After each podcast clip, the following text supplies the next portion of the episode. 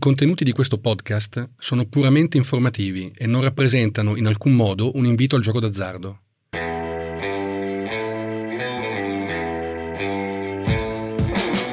La vita è lastricata di scommesse. Pensateci bene. Scommettiamo quando cambiamo lavoro, scommettiamo quando ci chiediamo se il collega si presenterà alla riunione, scommettiamo quando scegliamo una persona per la vita. Forse è per questo che siamo tutti incuriositi, impauriti o addirittura attratti dalle scommesse vere, quelle per denaro. Io sono Alessandro Allara. Mettetevi comodi, scommetto che vi appassionerete.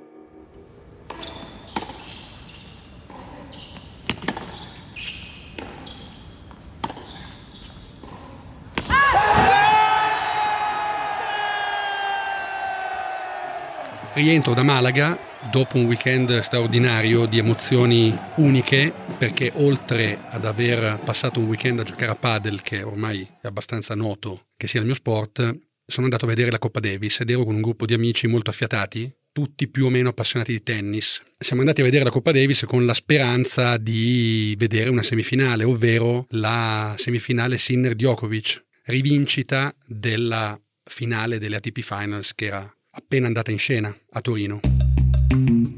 Nulla ci avrebbe fatto immaginare l'epilogo di domenica, però andiamo con ordine. Italia-Olanda, scende in campo Arnaldi, che è già una sorpresa, perché qualcuno si immaginava Sonego, qualcun altro si immaginava Musetti, invece scende in campo Arnaldi che fa fatica e perde il primo match. A questo punto dal punto di vista delle scommesse che in quel momento per, per me erano l'ultimo dei problemi, nel senso che eh, giocavo il ruolo del tifoso in mezzo a tantissimi tifosi italiani che erano a Malaga, penso semplicemente alla partita di Sinner, ma diciamo che in quel momento la quota dell'Italia iniziava a salire, sebbene fosse partita con i favori eh, del, del pronostico. Sinner vince eh, il suo match e a questo punto il cambio di coppia per il doppio dà a tutti i tifosi presenti al palazzetto una, una sorta di speranza quasi romantica, cioè Sinner gioca un doppio, Sinner aveva un ranking 500 nel doppio, quindi eh, insomma, non è per nulla uno specialista, anzi, eh, però la sensazione è che sia Superman, sia invincibile e quindi possa affrontare eh, qualsiasi sfida e vinciamo questo, questo doppio. Quindi andiamo alla semifinale. La semifinale era il traguardo massimo che tutti noi eh, ci aspettavamo perché purtroppo in semifinale ci aspettava anche Djokovic. Djokovic che arrivava alla semifinale con l'Italia con una striscia di 21 match vinti consecutivi in Coppa Davis ed arrivava eh, diciamo con un precedente bipolare con Sinner perché in, eh, nelle finals di Torino aveva perso nel round robin ma poi aveva vinto in maniera anche abbastanza netta la finale. Partita non la devo raccontare perché immagino che tutti eh, l'abbiano seguita in televisione, ma arriva ad un momento che è tipico per questo podcast. È il momento del 0,40 servizio Sinner, 3 match point a favore di Novak Djokovic. È, il momento in cui i tifosi della Serbia sull'altra gradinata eh, del palazzetto tirano fuori le carote per prendere in giro eh, i tifosi italiani e Sinner. Quel punto 0,40, 3 match point, la quota di Sinner sui bookmaker italiani è 10 contro 1. Gioco 10 euro, vinco 100 euro.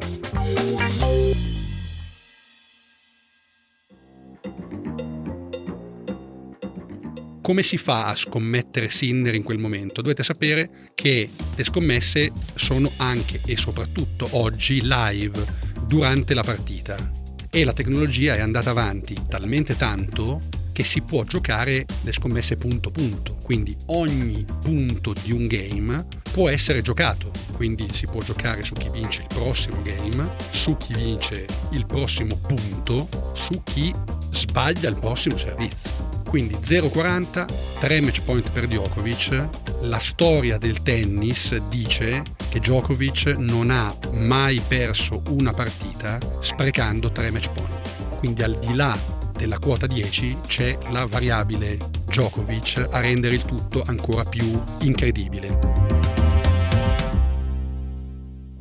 Ho chiesto a Chiara Cardi, ex tennista professionista ed oggi giornalista sportiva di Radio TV Serie A con RDS, di dirmi che cosa poteva passare nella testa di Sinner in quel momento. Allora, ci starebbe un termine che userei per risponderti e che a Roma si usa spesso, però diciamo che cerco di mantenere la mia femminilità. Scherzi a parte, in quei momenti hai talmente tanti pensieri che, che è difficile essere lucidi.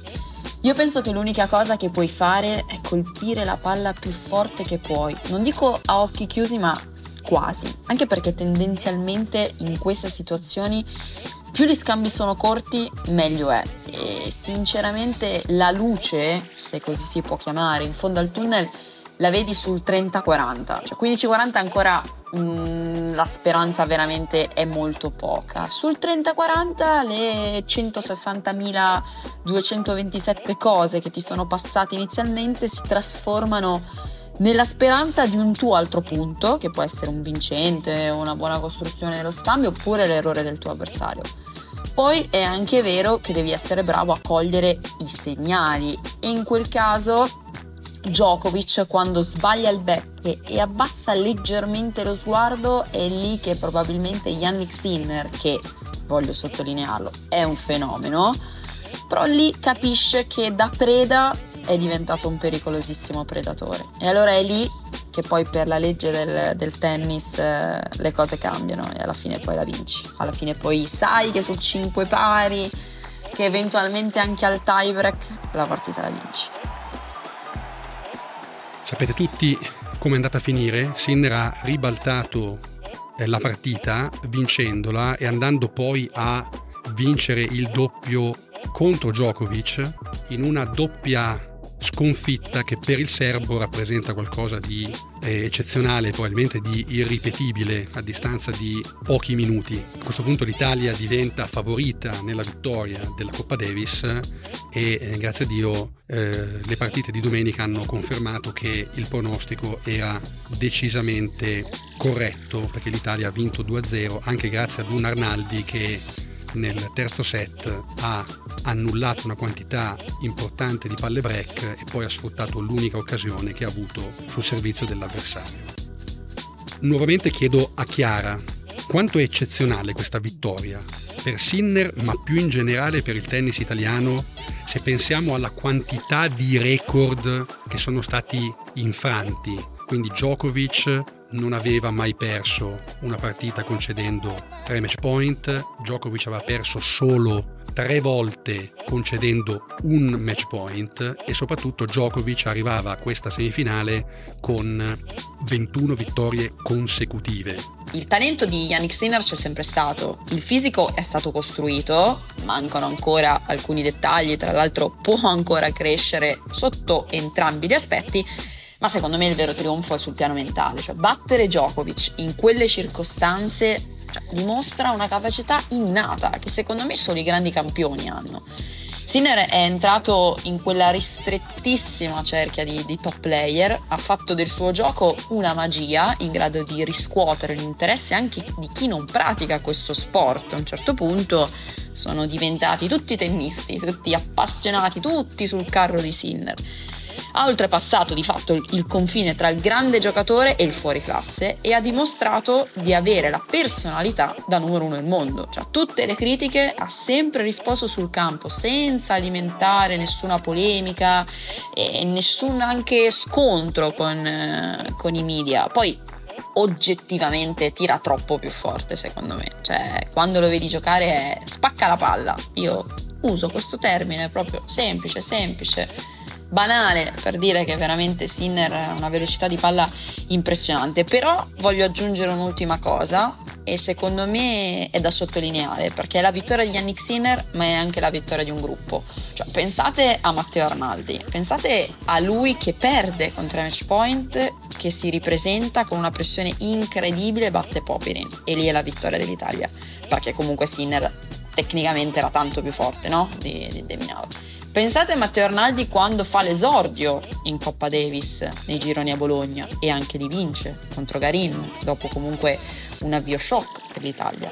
Pensate a Lorenzo Sonego in grado di saper giocare con un campione del genere, perché secondo me il doppio Kekmanovic Djokovic, al di là di alcuni pensieri che secondo me anche in un extraterrestre come Djokovic nel doppio comunque non dico che è partito sapendo di perdere, ma quasi dopo aver comunque avuto quella grande chance. Cioè a volte non è facile giocare con quei marziani a fianco. Sonego ha saputo essere il compagno perfetto di Sinner e questo ti dimostra l'uomo Davis che è in assoluto Lorenzo Sonego. Eh, Musetti comunque ha dimostrato di, nonostante un periodo difficile, anno complicatissimo, di essere presente per la squadra. Cito assolutamente Matteo Berrettini perché da non protagonista, anzi da, insomma, da uomo bersagliato con tutte le critiche anche che sono piovute su di lui e sui continui problemi fisici, ha dimostrato comunque di avere attaccamento alla maglia. E in tutto questo si prende una bella fetta anche da, da protagonista al capitano, al capitano Filippo Volandri perché anche lui è stato coraggioso, eh? perché la scelta comunque di lasciare fuori una pedina fondamentale come Fabio Fognini è una scelta che dimostra personalità ed è stato ripagato. Quindi, quindi è una vittoria comune che mette insieme tanti tanti aspetti, quindi sì Yannick Sinner, ovvio, la stella, però è una stella poi costellata da tanti piccoli pianeti che che sono stati poi fondamentali per il raggiungimento di questo bellissimo successo che secondo me può aprire un ciclo stravincente.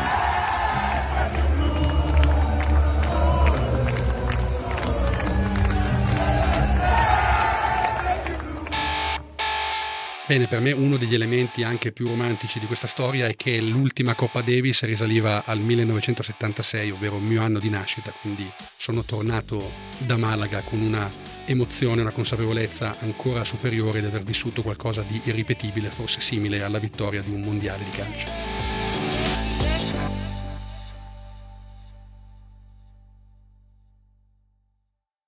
I contenuti di questo podcast sono puramente informativi e non rappresentano in alcun modo un invito al gioco d'azzardo. Il mio motto è giocare responsabilmente oppure non giocare. Potete raccontarmi le vostre storie per costruire nuovi episodi di questo podcast all'indirizzo confessioni.bookmaker-gmail.com Confessioni di un Bookmaker è un progetto 731 Lab scritto da Alessandro Allara e Alessio Albano.